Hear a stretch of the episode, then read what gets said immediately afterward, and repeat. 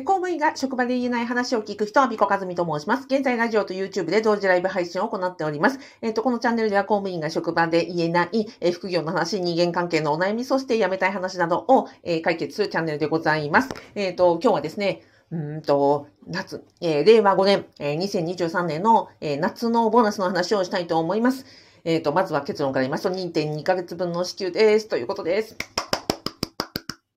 はい。えー、これをですね、収録していますのは、えっ、ー、と、5月8日、えー、ゴールデンウィーク明けの月曜日です。今日ね、何の話をしたらみんみんなのね、この、あの、非常に暗い暗いおおの気持ち、あの、を、何が、情報があったらいいんだろうと思って、いろいろ考えたんですけど、やはりこの話が一番元気が出るかなと いうふうに思いまして。で、えー、夏のボーナスでございます。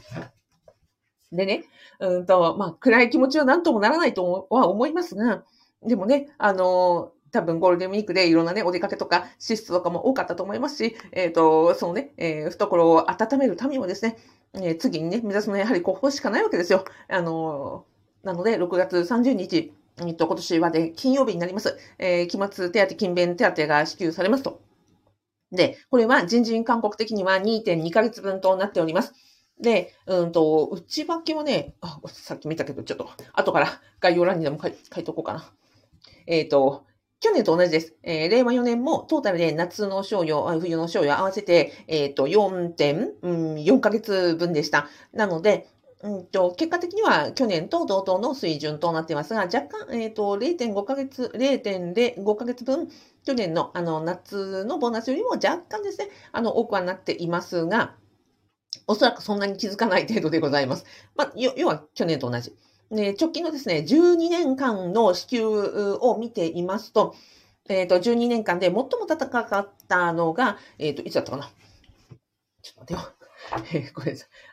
えっ、と、4.5ヶ月分が一番、過去一番高かったんですよね。で、うんと、なので、最も高い年ではないのですが、えっ、ー、と、待ってくださいね。うん、あ、今出ました。えー、令和元年が4.5ヶ月分で最も高く、平成30年が4.45ヶ月分で、えー、2番目に高く、その次いで第3位が、4.4ヶ月分で、平成29年、そして、えー、去年、令和4年、そして令和5年が、あの、同率で、えー、高くなって、あの、この4.4ヶ月というふうな数字、年間で4.4ヶ月になってますので、あの、えー、過去12年にいますとトップ3であるということになります。はい。で、えー、じゃあ、うんと、そのうち2.2ヶ月分が出るわけなんですが、まずは、うんと、よくね、あの、ご質問いただくのが、4月1日の今年のね、新採用職員さんはどうなるのかということですが、あのですね、在籍期間の3分の1があれば、あの、支給、一部支給になりますので、4月1日採用職員さんも支給されます。えっ、ー、と、正職員さんで大体補給が18万円前後の方の場合、まあ、ざっくりですよ。イメージとしたら、まあ、10万円前後がもらえるというイメージでいたらいいかなと思います。まあ、あの、もらえないだろうというふうに思ってね、あの、採用されている方が多いと思うので、あの、意外に、あの、ちょっとね、あの、なんですか、懐が、思わぬところで温まったっていうところで、あの、もらえる額がありますので、えっ、ー、と、4月1日採用の方も、あの、支給対象となります。もちろんですが、参任用職員さんや、えっ、ー、と、期限付きの方とか、会計年度任用職員さんの方、えー、非常勤の方なども、えっ、と、支給の対象となりますので、それぞれのね、あの、なんですか、え契約内容であるとか、あとはその、勤務形態であるとか、自治体によっての決まりもありますので、一概にいくらとも言えませんけれども、あの、対象となります。はい、というところです。で、うんと、あとは支給、そうだな。うんと、ここから行きましょうか。期末手当、勤勉手当って言いますけれども、何が違うかと言いますと、期末手当と言いますのは、その期間、まあ、6ヶ月間ですね。うんと、6月30日の賞与の場合には、えっ、ー、と、その基準期間が6月1日までの半年間ですから、去年のボーナスですね。えー、令和4年12月、12月、で、今年の1月2、3、4、5という6ヶ月間が、この期末勤勉手当の対象となるわけです。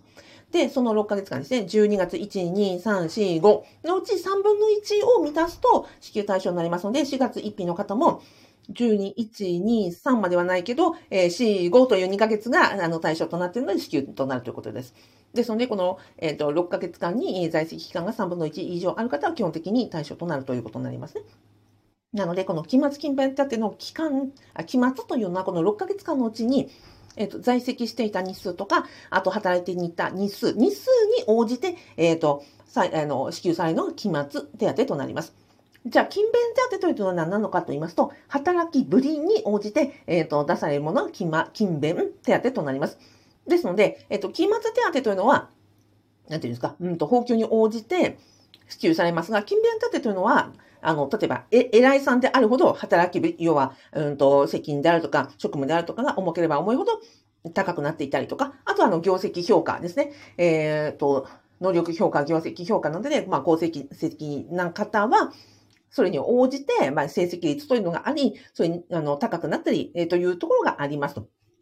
ただですね、まあ、成績率というのは、期末手当全体に関しては、そん、全部を決めるものじゃないんですね。ごくごく一部であり、それ以外の要素、予算の枠内とか人数の枠内とかっていう複雑な要素がありますので、ここはですね、正直あんまりなんか、あの、あ、あとは、うん、そうですね。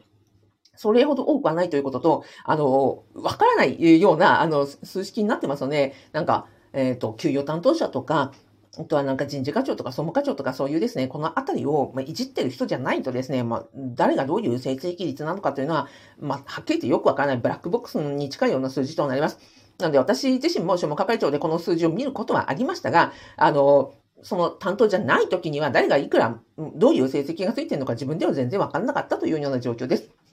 ですね。まあ、ここが気になるのはよくわかりますが、正直、あの、えっ、ー、と、気になってもよくわからんというところですので、まあ、ここのね、あの、えっ、ー、と、期末と勤勉手当というところのあの違いをとご理解いただけたらと思います。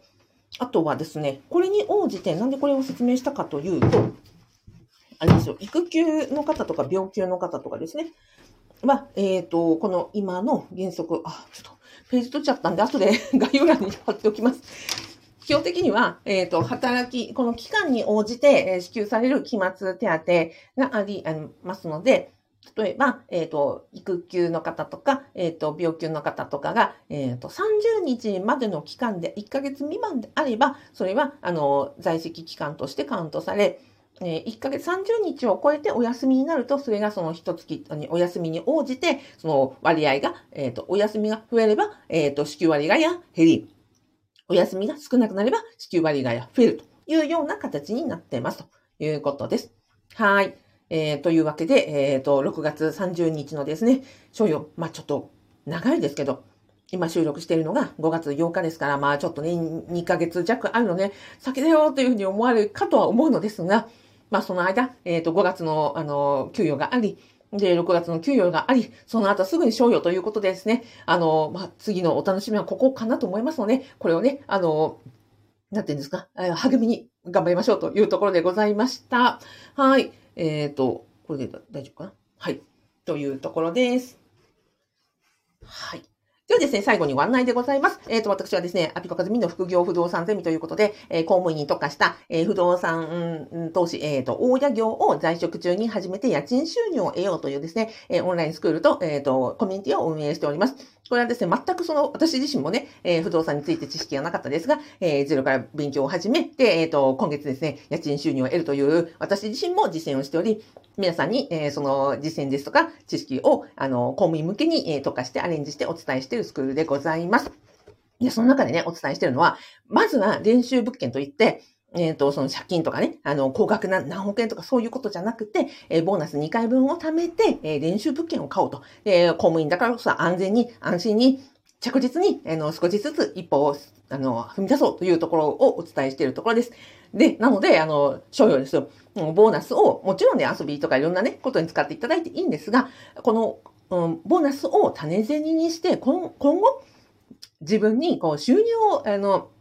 作ってくれる。要は、金の卵を産む、えー、鶏を育てようというのがまさに私のね、副業不動産ゼミのコンセプトになります。この、あの、商用を、あの、使われるときに、えっ、ー、と、あ、それいいなと。その金の庭、金の卵を産む、えー、鶏を育てるのはいいなと。で、将来ね、家賃、大家さんですから、えっ、ー、と、一度ね、うん、小さくスタートしてもですよ。年齢に、年齢に関わらず、何十代になっても40代、50代、60代、70代、80代にね、なったって、親業ってずっとできるじゃないですか。在職中でも家賃収入が得て、退職後はもっとね、あの、増やすことができ、そしてその資産を家族に、大切な方に譲り渡すこともでき、相続対策にもなり、マイホーム購入にも役立つとかですね、えっ、ー、と、実家問題にも役立つとか、まあ、いろんな、あの、不動産を勉強することによって、あの、家とか土地とか、えー、そういう、あの、マネーリテラシー全般が上がるということで、みんなでですね、あの、和気あいあいと勉強しているところでございます。で、えっ、ー、と、もしご興味いただきましたら、動画の概要欄とラジオの説明欄に、えっ、ー、と、無料動画セミナーで、私がなんでね、あ私、あの、ホーム、うんと、公務員在職中に10年間、あの、副業をしていたんですが、その時にやった副業、そしてなんで私がね、今、その、大家業がいいかって思ってるところとか、あと私がね、あの、他の副業で、え失敗した話だとか、えっ、ー、と、こういう体験をしたですとか、そういうところをですね、あの、お伝えしている無料動画セミナーですので、よかったらご覧になってみてください。はい。では、えっ、ー、と、ラジオでコメントいただきました。お、和田博さんありがとうございます。え、たけさんありがとうございます。お、すーさんありがとうございます。ではでは、あの、連休明けね、あの、本当に一番しんどいところですけれども、まずは今日、あの、出勤したご自分にあ拍手です。で、えっ、ー、と、6月末のね、期末勤勉手当を、あの、励みに頑張りましょうというところで、えー、お伝えさせていただきました。今日もありがとうございました。